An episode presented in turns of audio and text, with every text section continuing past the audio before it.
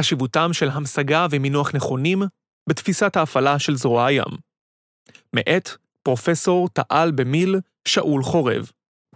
שאול חורב הוא ראש המרכז לחקר מדיניות ואסטרטגיה ימית באוניברסיטת חיפה, ובעבר שירת כסגן מפקד חיל הים.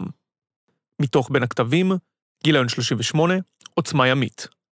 מבוא ההמשגה היא נתינת שם לעצם, תופעה או רעיון, ובו אנחנו מגדירים למה אנחנו מתכוונים כשאנחנו משתמשים במונח זה.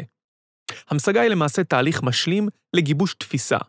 על החשיבות של המשגה הסדורה, ובמיוחד כאשר משתנה אופי המלחמה, עמד דימה אדמסקי בהתייחס לבלבול התפיסתי ששרר בצה"ל ערב מלחמת לבנון השנייה. כאשר ישראל הפתיעה את עצמה בהחלטתה לצאת למלחמה ביולי 2006, היה צה"ל נתון בשיאו של בלבול קונספטואלי. התוהו ובוהו הקונספטואלי-ארגוני הזה, היעדר אחידות דוקטרינית שנלווה לכך, היו בין הגורמים שפגעו במידת מה בתפקודה של מכונת המלחמה הצה"לית במערכה של שנת 2006.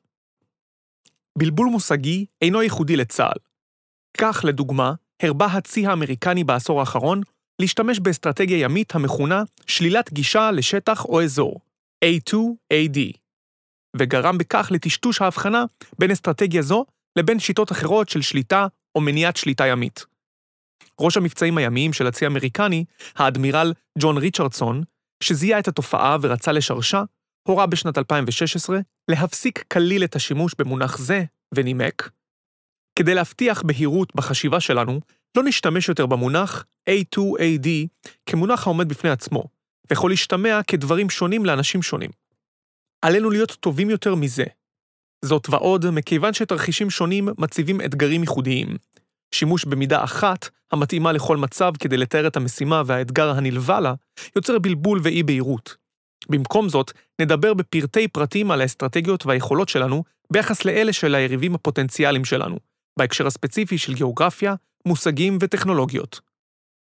המושגים מעוגנים בדרך כלל בתפיסת ההפעלה של גוף צבאי, דוקטרינה, המשקפת בין היתר את התפקידים שהוטלו על הגוף על ידי הגוף הממונה עליו. תפיסת ההפעלה של זרוע הים אמורה לשקף את התפקידים שהוטלו על הזרוע על ידי המטה הכללי, והיא כוללת את עקרונות היסוד שלפיהם הכוחות הימיים או מרכיביהם בונים את צורות הלחימה הייחודיות שלהם, כגון תורת לחימה ספינות הטילים, צוללות והקומנדו הימי. סם ברונפלד תיאר את תחילת גיבושה של טול סטילים וציין, התורה הכתובה הייתה שפה טקטית חדשה, שבה תורגם הניתוח התאורטי של מצבי קרב שונים להנחיות עשה ואל תעשה, יצירת ברירות מחדל מוכרות ומתורגלות, שתשמשנה בסיס להחלטות הטקטיות של מפקדים. ברונפלד מוסיף כי גיבוש תורת הלחימה והעלתה על הכתב ראויים לציון, שכן צה"ל הירוק נכנס למלחמת יום הכיפורים ללא תורת לחימה מעודכנת ומאושרת, אלא עם שפע של תורות בעל פה של מפקדים. מסמך אסטרטגיית צה"ל, שגובש ופורסם בשנת 2015 על ידי הרמטכ"ל דאז, רב-אלוף גדי איזנקוט, טבע מושג חדש שנקרא המערכה שבין המלחמות, מב"ם. המסמך עודכן בשנת 2018, ואחד הנושאים ששולב בו היה חיזוק התמרון היבשתי הרב-זרועי, נושא שמצא לו אוזן קשבת בזרוע הים. מתאר המערכה שבין המלחמות חייב את צה"ל לדון בשני מושגים, כמו ההכרעה הצה"לית וניצחון, שדרשו המשגה מתאימה למתאר השונה ממתאר מלחמה שבו התנסה צה"ל עד אז. מכיוון שזרוע הים הכניסה את המושגים הכרעה וניצחון לייעוד ותפיסת ההפעלה שלה, יבחן המאמר בהמשך את משמעותם ותקפותם באסטרטגיות הימיות בנות זמננו. השינויים באופי הלחימה הימית בת זמננו. בשנים שלאחר מלחמת העולם השנייה, גברו הקולות שקראו תיגר על החשיבה האסטרטגית הימית מבית מדרשו של אלפרד תייר מהן, אבי האסטרטגיה הימית המודרנית. הם טענו כי שהתעלמותו המכוונת של מהן מחשיבות ההתפתחויות הטכנולוגיות גרמה לכך שהעקרונות והמושגים עליהן התבססה האסטרטגיה הימית שלו אינן רלוונטית עוד, משום שלא רק אופי הלחימה הימית השתנה, אלא גם חשיבות השימוש בצי שלא בשעת מלחמה. קריאת תיגר זו מצאה את ביטוייה כבר בשנות ה-60 וה-70 של המאה שעברה, כאשר המונחים עליונות ימית, קרבות הכרעה, שבאמצעותם אמורה להיות מושגת העליונות הימית, והקרנת עוצמה, הפסיקו להיות המרכיבים העיקריים של האסטרטגיה הימית, והאסטרטגיה חדלה להיות רק צבאית באופייה. בהמשך, הופיעו במרחב הימי איומים חדשים ובלתי צפויים, שחייבו תגובה אסטרטגית ודוקטרינית מתאימה. פגיעת שני טילי אוויר ים עיראקי מדגם אקסוסט במשחתת האמריקנית סטארק, ששהתה במאי 1987 במפרץ הפרסי, פגיעת סירת נפץ של ארגון אל-קאעידה במשחתת קול באוקטובר 2000 מחוץ לנמל עדן, כמו גם הפגיעה באח"י חנית במלחמת לבנון השנייה, היוו קריאת השכמה לציים המודרניים להיערך לסוג חדש של לוחמה, לוחמה אסימטרית. סוג נוסף של אסטרטגיה ימית שהתפתח החל משנות ה-80 של המאה הקודמת, הייתה הלוחמה החופית. המונח ליטורל, מלטינית חופי, מתייחס לאזור הימי הנמצא בסמוך לחוף הים.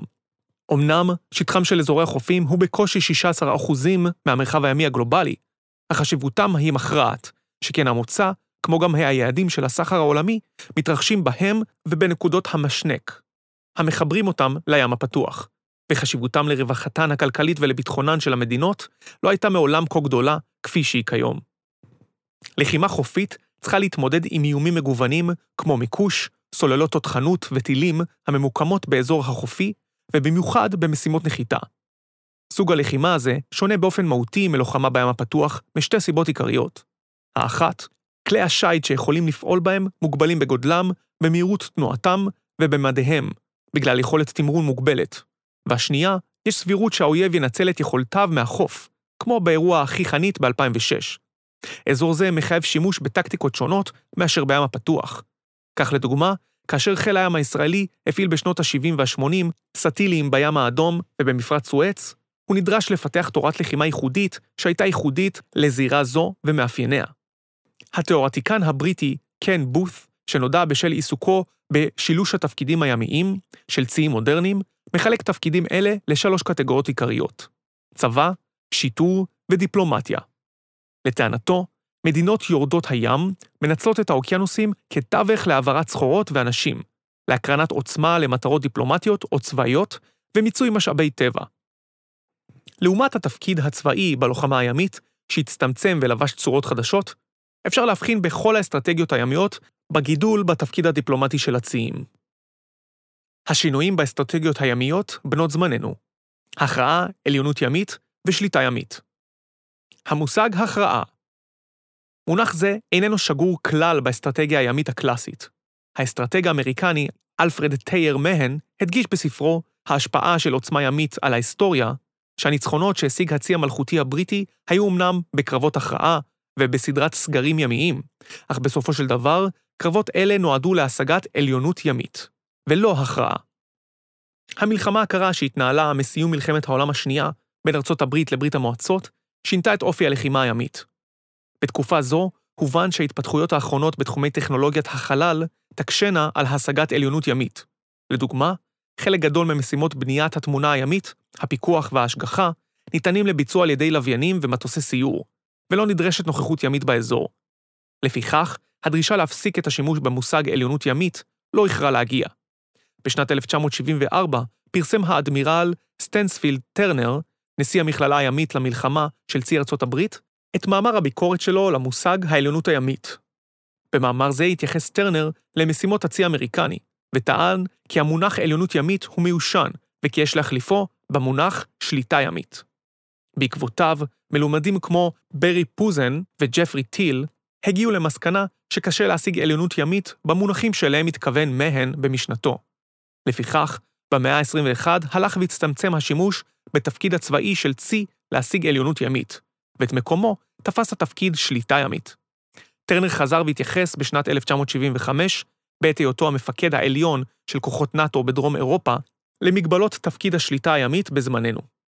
השינוי הזה בטרמינולוגיה עשוי להיראות קטן, אך זה ניסיון מכוון להכיר במגבלה של עליונות מלאה על האוקיינוס, מצב שהתעצב ונגרם עקב פיתוח הצוללות והמטוסים. המונח החדש, שליטה ימית, מבטא שליטה באזורים מוגבלים מבחינת השטח לתקופת זמן מוגבלת. כבר לא מתקבל על הדעת לשלוט על הים במובן הרחב של המילה, או לשלול אותו לחלוטין מהאויב. האדמירל האמריקני ג'ו ססטאק מציין כי אפילו אמריקה איבדה את העליונות הימית, וכי במהפכה הדיגיטלית שהתרחשה בשלושת העשורים האחרונים, אף מדינה לא יכולה להשיג עליונות במרחב הימי או האווירי בלי שתשלוט על המרחב הקיברנטי. גם מסמך הדוקטרינה הימית של הצי המלכותי הבריטי, שפורסם ב-2017, מסביר מדוע המושג עליונות ימית פינה בתקופתנו את מקומו לשליטה ימית, משום שהשגת שליטה ימית מחייבת שליטה במרחב הימי, כולל קרקעית הים, במרחב האווירי שמעליו, הסביבה האלקטרומגנטית, וגם במידה מסוימת, בחוף שבאמצעות מערכות גילוי ונשק המוצבות בו, ניתן לאתגר את השליטה בים. מושג הניצחון פרופסור רוברט רובל, מכללת המלחמה של הצי האמריקני, בחן במאמרו אסטרטגיה ימית חדשה, תיאוריית הניצחון, את משמעות המונח ניצחון עבור צי ארצות הברית, כאשר איום הייחוס העיקרי היא סין, והגיע למסקנה, לא ניתן לדון בנושא זה רק בתוך צבא ארצות הברית, ונדרש לשלב בו גורמים בתוך משרד ההגנה האמריקני והקונגרס.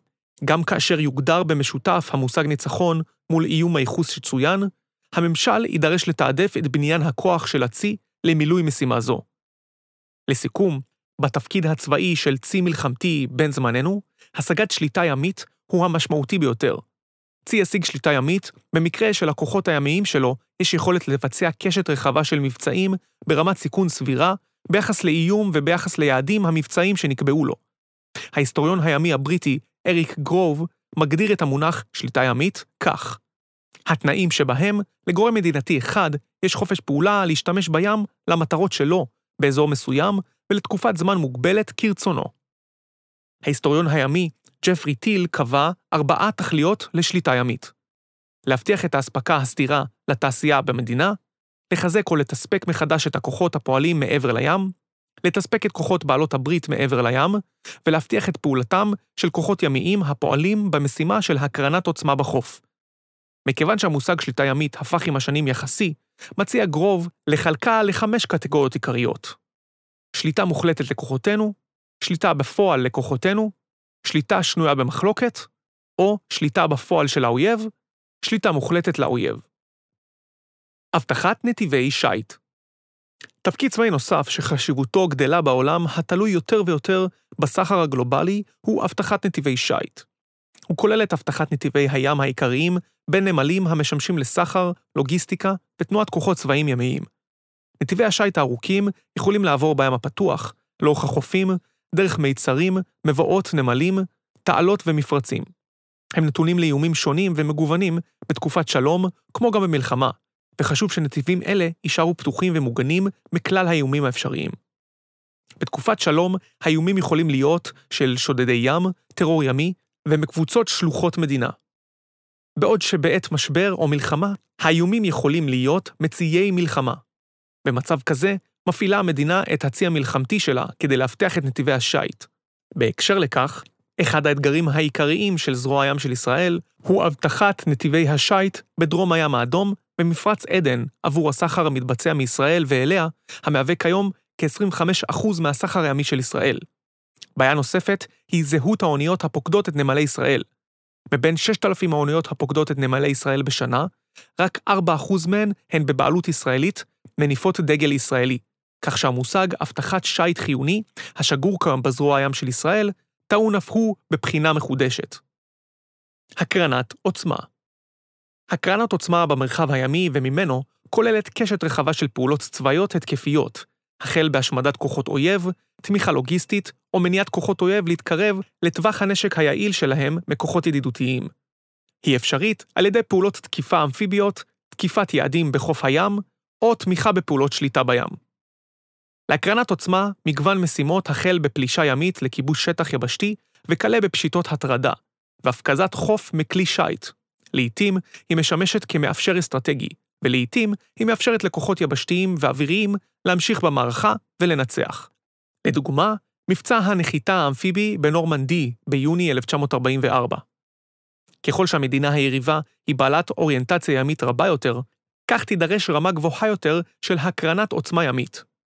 בכל מקרה, הקרנת עוצמה קשורה למרכיב הצבאי של האסטרטגיה הימית, ואילו דיפלומטיה של ספינות תותחים קשורה למרכיב הדיפלומטי של האסטרטגיה הימית. דיפלומטיה ימית דיפלומטיה ימית היא מושג המקיף מגוון רחב של פעילויות ימיות בימי שלום שמטרתן להשפיע באמצעות הצי המלחמתי על התנהגותה של מדינה אחרת. לענייננו, דיפלומטיה ימית היא הפעלת השפעה על עניינים בינלאומיים באמצעות כוח ימי שלא במצב מלחמה. באשר לדיפלומטיה של ספינות תותחים, המוזכרת לאחרונה בהתבטאויות בכירים בזרוע הים, ג'יימס קבל, המוכר כהיסטוריון של המלחמה הקרה, סייע לקדם את עולם התוכן שעסק בדיפלומטיה הימית. הוא הגדיר אותה דרך זווית הראייה הצרה של מה שכונה ספינות תותחים, ומשמעותו הייתה אמצעי של כפייה, דהיינו, שימוש בכוח או איום לשימוש בכוח.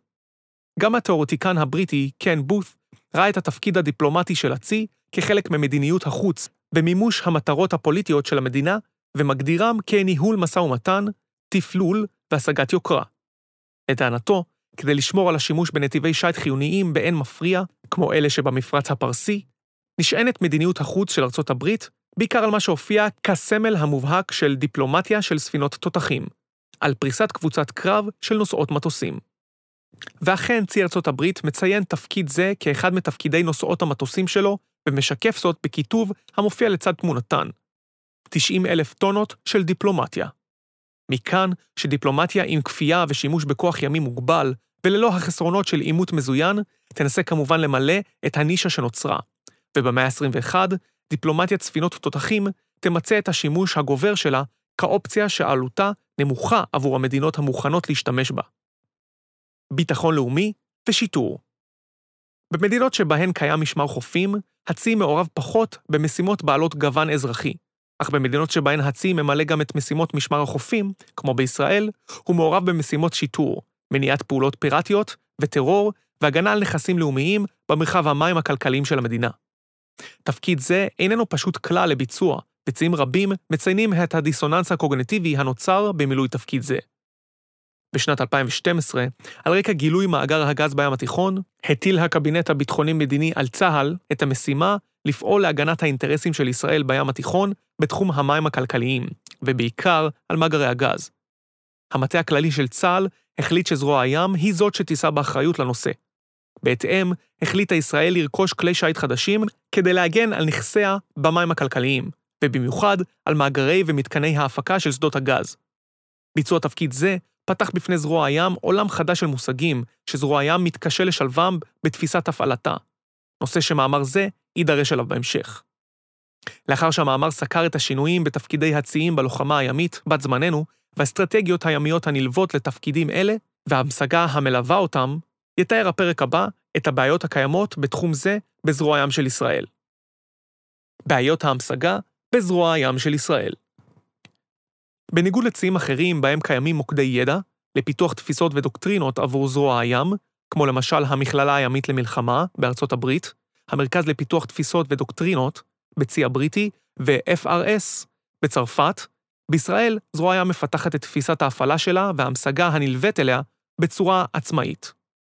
יתר על כן, במסגרות ההכשרה הצה"ליות, כמו קורס פום אלון, המכשיר את קציני המערכת המבצעית של צה"ל, והמכללה ביטחון לאומי, לא קיימת הכשרה ייעודית לקציני זרוע הים, המספקת להם את הרקע התאורטי בנושא.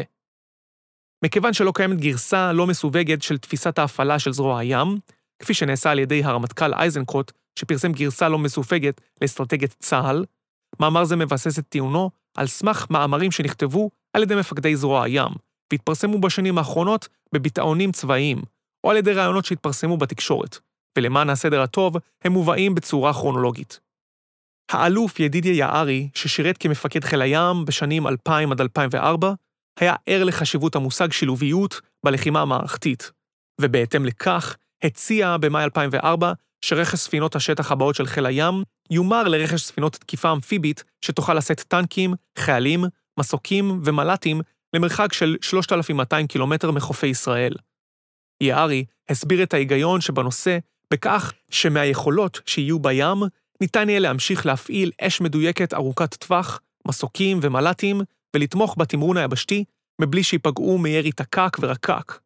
יערי טען כי כך בנויים הצבאות המודרניים והמנוסים ביותר בעולם, חוץ מצה"ל. בתקופת כהונתו של האלוף רם רוטנברג כמפקד זרוע הים, 2011 עד 2016, סיימה הזרוע לנסח תפיסת הפעלה חדשה, בה הודגש רצונה להשיג עליונות ימית. מושג שמאמר זה המליץ להמירו במושג שליטה ימית, ושילוביות מוגברת, בין השייטות השונות של חיל הים ובין החיל לזרועות האחרות של צה"ל. גורם בכיר בזרוע הים הסביר בריאיון לתקשורת את ההיגיון המסדר בתפיסה זו. כשאתה מסתכל על אתגרים מורכבים, הם מחייבים שיתוף היכולת למימוש המשימות ברמה החילית וברמה הכלל-צה"לית.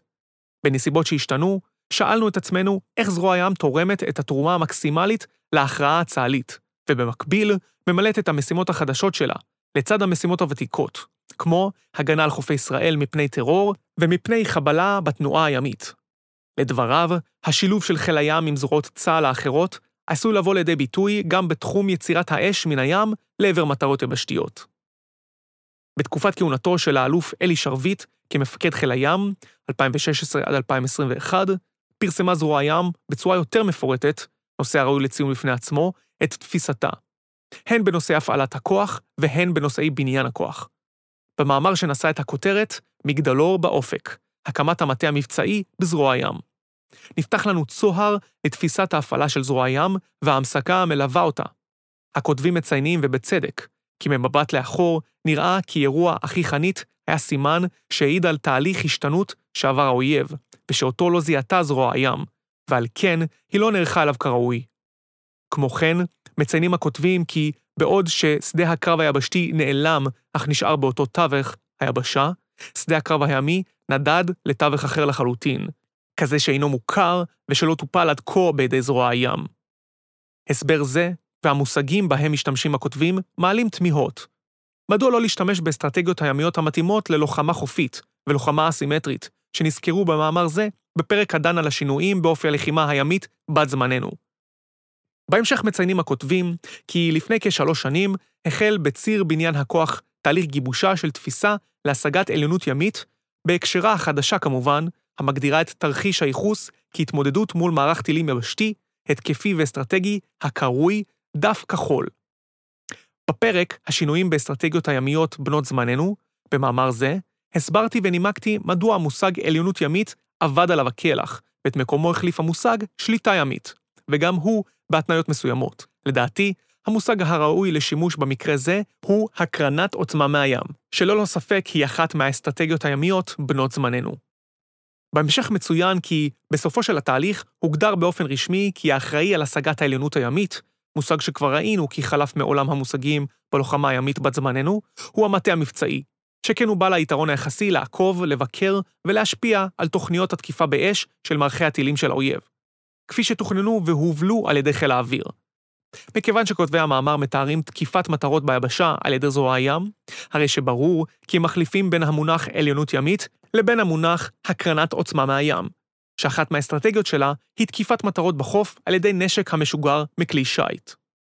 ובאשר לתפיסת הפיקוד והשליטה על כוחות ימיים, מציינים הכותבים כי הגדרת המטה המבצעי במפקדת חיל הים, כגוף האחראי על השגת העליונות הימית, היא תקדימית בשל העובדה שגוף זה הוגדר כאחראי על השגת הישג מבצעי עיקרי של הזרוע, ויתרה מכך, הוא צריך לעשות כן מהמפקדה, וזאת בניגוד לתפיסת הפוש, פיקוד ושלטה המסורתית, שקבעה כי המוביל המבצעי לעולם יהיה מפקד כוח ימי בשטח. אמנם במאמר זה הגבלתי את עצמי לעסוק בנושא ההמשגה, אך קשה להתעלם מקביעה זו, והניסיון לגזור גזירה שווה בין שליטה על כוחות אוויריים לכוחות ימיים היא בעייתית. אמנם המהפכה בעניינים צבאיים הצליחה לשנות את עולם המושגים הצבאיים, בעקבות שיפורים טכנולוגיים שהשפיעו בין היתר על יכולות הפיקוד והשליטה במובנם הרחב, אך לא יתרה את תפקיד מפקד הכוח הימי בשטח, ובמיוחד מפקד כוח ימי שיפעל הרחק מחופי ישראל.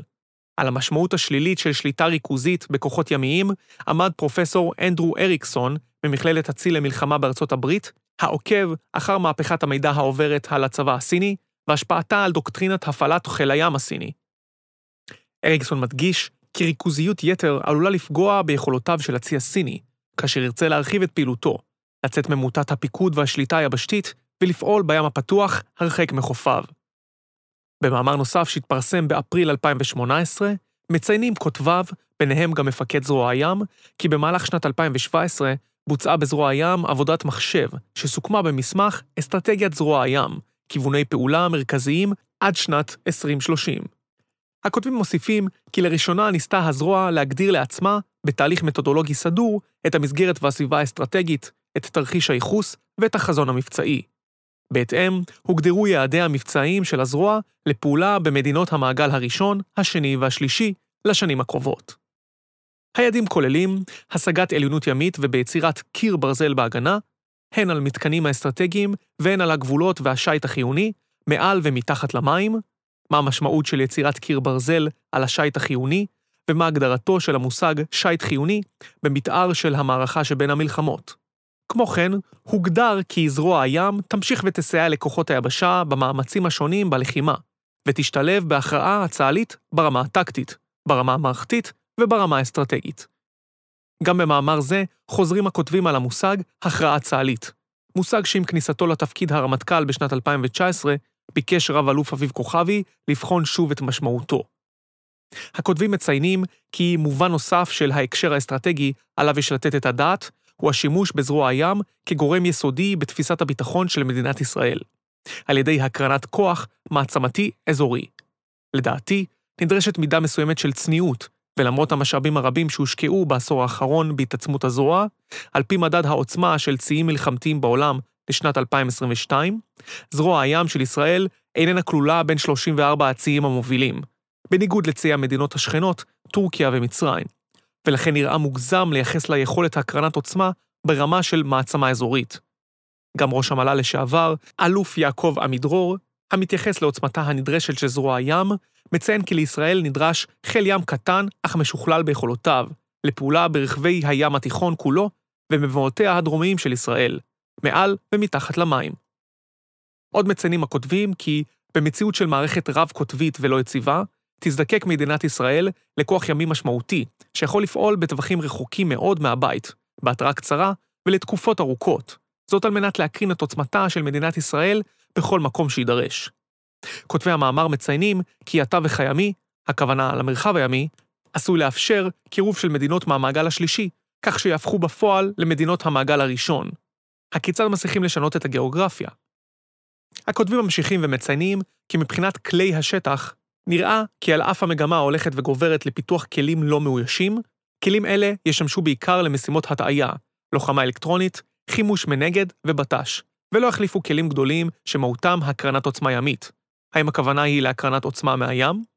על כן, זרוע הים תמשיך לבסס את צי השטח שלה על כלים גדולים ומאוישים, שבכוחם להקרין את העוצמה הימית הנדרשת, ולהפעיל כוח בכל מקום בו למדינת ישראל יש אינטרסים בים. וכי כלי השטח יהיו היחידים שיוכלו להקרין את עוצמתה הימית של מדינת ישראל, על פי דיפלומטיה של ספינות תותחים. כינוי שלטענת כותבי המאמר מיועד להקרנת עוצמה ימית על ידי מעצמה או מדינה שמחזיקה בכוח ימי משמעותי כאשר תזדקק לכך. לא ברור לי כיצד הנושא יבוא לידי ביטוי באזורים מרוחקים מישראל כמו הים האדום ומפרץ עדן, שבהם כלי שיט אלה יהיו חייבים לעבור בנקודות משנק כמו תעלת סואץ ובמצרי באב אל-מנדב, ויהיו חשופים ללוחמה אסימטרית במים חופיים והרחק מבסיסי האם שלהם.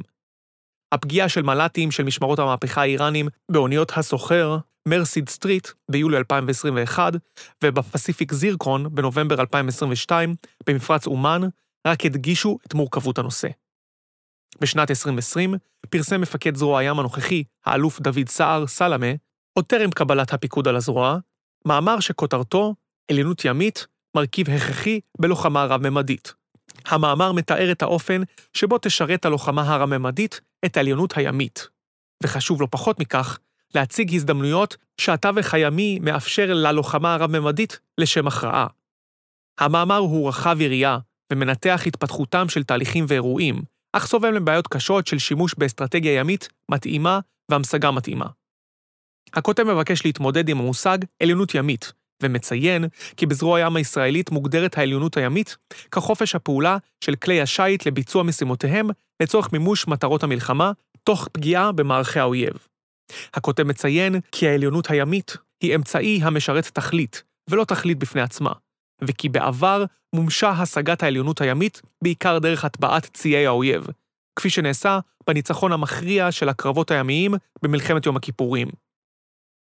לדעתי, שוגה כותב בקביעתו, שכן בדרום הים האדום, בו הטילו המצרים סגר ימי על השיט לישראל, לא הצליח חיל הים להשיג שליטה ימית, ובכל מקרה, לא השיג עליונות ימית.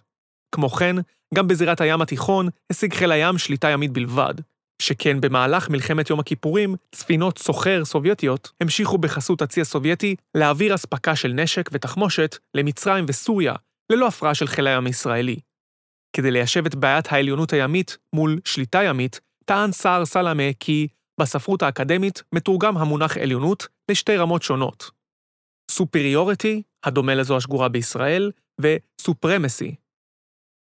עיון במקור ממנו מצוטטים מונחים אלה מגלה כי מדובר במאמר המתייחס בכלל למרחב האווירי בתקופת מלחמת העולם השנייה, ולא על השגת עליונות במרחב הימי. אלוף סער סלמה חוזר ועושה שימוש במושג זה ברעיון שהעניק לתקשורת לאחר סיומו של תרגיל משותף של זרוע הים עם הצי החמישי של צי ארצות הברית בים האדום, שנערך ביולי 2022, ומציין כי Lengthy drill simulated achieving maritime superiority. הכיצד באמצעות תרגיל משותף עם הצי החמישי, שעל פי משולש התפקידים של ציים הוא התפקיד הדיפלומטי של זרוע הים, משיגים עליונות ימית, לא ייפלא איפה כי בסיומו של ניסוי מוצלח בטיל ים ים חדש, גבריאל 5, שנערך באמצע ספטמבר 2022, צוין בהודעה לתקשורת של דובר צה"ל כי הטילים המתקדמים מבטיחים את יתרונה היחסי של זרוע הים ושימור העליונות הימית של צה"ל, וישמשו את הזרוע במשימותיה, ביניהן הגנה על נכסים האסטרטגיים של מדינת ישראל. מבחינה לשונית, ראוי לציין כי המושגים יתרון יחסי ועליונות ימית הם דבר והיפוכו. לחלק השישי במאמרו של סער סלמה, העוסק בתמרון הרב-ממדי ותרומתה האפשרית של זרוע הים לסוג לחימה זה, ברצוני להעיר שתי הערות. האחת, כל המונחים והמושגים המוצגים בה אינם מתחום האסטרטגיות הימיות בנות זמננו, ושאולים מעולם מושגים יבשתי.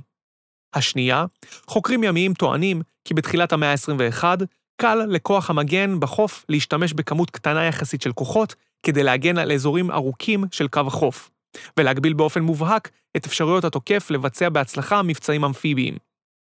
מכאן יוצא שסיכויים להוציא לפועל מבצעים גדולים שהיו שכיחים במלחמת העולם השנייה, או כמו הנחיתה באינצ'ון במלחמת קוריאה ב-1950, הם נמוכים. ראוי גם ללמוד בכישלונו של צי הים השחור הרוסי לעשות שימוש בצי הנחתות שלו להנחתת כוחות יבשתיים בחופי אוקראינה. מכל ההתבטאויות שצוינו לעיל, עולה כי השימוש באסטרטגיה ימית, הנושאת את השם עליונות ימית, שביצעים אחרים הפסיקו זה מכבר לעשות בה שימוש מהסיבות שצוינו לעיל. זרוע הים של ישראל דבקה להשתמש בה. סיכום במאה ה-21, האסטרטגיה הימית והמושגים בהם היא משתמשת השתנו בצורה ניכרת. היא אינה מכילה בצורה דיכוטומית רק מושגים כמו מלחמה או שלום, צבא או כלכלה, אלא משולבים מאפיינים מגוונים ורבים היוצרים אינטראקציה ביניהם. דבר זה מצריך הבנה טובה יותר של מרחב התפקידים כדי להשתמש בעת הצורך במושגים המתאימים. האסטרטגיה הימית בת זמננו משלבת עוצמה ימית עם גורמים אחרים של עוצמה לאומית, כמו גם שיתופי פעולה עם מדינות ידידותיות ובעלות ברית. אסטרטגיה ימית במדינות העולם המערבי מתארת כיצד תופעל העוצמה הימית במרחב הימי כדי להגן על אורח החיים של המדינה, וכיצד תשולב עוצמה זאת באופן מצרפי לעוצמה של מדינות דומות אחרות, כדי להגן ולקיים את המערכת הגלובלית שבאמצעותה נשמר החוק והסדר הבינלאומי בים. זרוע הים, בניגוד לשאר זרועות צה"ל, הצליחה לחולל לפני מלחמת יום הכיפורים את השינוי הפרדיגמטי המתאים למהפכה בעניינים צבאיים, הן בהיבטי דוקטרינת הפעלה לספינות הסער, והן בהיבטי פיתוח אמצעי לחימה. כיום, הזרוע עוברת שינוי בתפיסת הפעלתה והתאמתה לאופי החדש של הלוחמה הימית המתאפיינת בשינויים מהירים ומתמידים. שינויים אלה חייבים להיות מלווים בהמשגה, או המשגה מחדש מתאימה. עדות להשפעה השלילית שיכולה להיווצר בין תפיסת הפעלה, דוקטרינה, שאיננה סדורה ומשתמשת במושגים לא מתאימים, אפשר למצוא בדוקטרינה הימית הרוסית, שאושרה על ידי הנשיא פוטין ופורסמה ביום הצי הרוסי ב-31 ביולי 2022. הפערים בין היעדים המפורטים בתפיסה זו ומבוטאים בפתוס רב, לבין ביצועי הצי הרוסי במרחב הים השחור בהתמודדות עם האוקראינים, מטיבים להציג את התוצאה האומללה בדוקטרינה והמשגה לא מתאימה פוגשים את המציאות.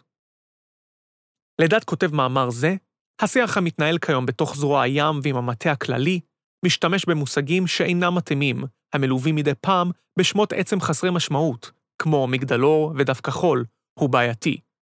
ראוי שהזרוע תגדיר בשיח עם המטה הכללי את התפקידים שעליה למלא, ובמיוחד באסטרטגיות של הקרנת עוצמה מהים, שמשלבת גם תפקיד חדש שהזרוע אמורה למלא בתחום מבצעים אמפיביים. את האסטרטגיות הימיות שנדרש להשתמש בהן בכל אחד מהתפקידים, ותשתמש במושגים המתאימים כדי ליצור שפה משותפת ביניהם. כמו כן, טוב תעשה זרוע הים אם תקים לעצמה, אם במסגרת אוניברסיטת חיפה או מחוצה לה, מוקד ידע שייעודו לפתח את תחום האסטרטגיה הימית והחשיבה המערכתית, ותכניס תכנים אלה למסלול הכשרת הקצין הימי, שכן מוכנות אינטלקטואלית הוכרה זה מכבר בציים אחרים כחיונית לעוצמה הימית.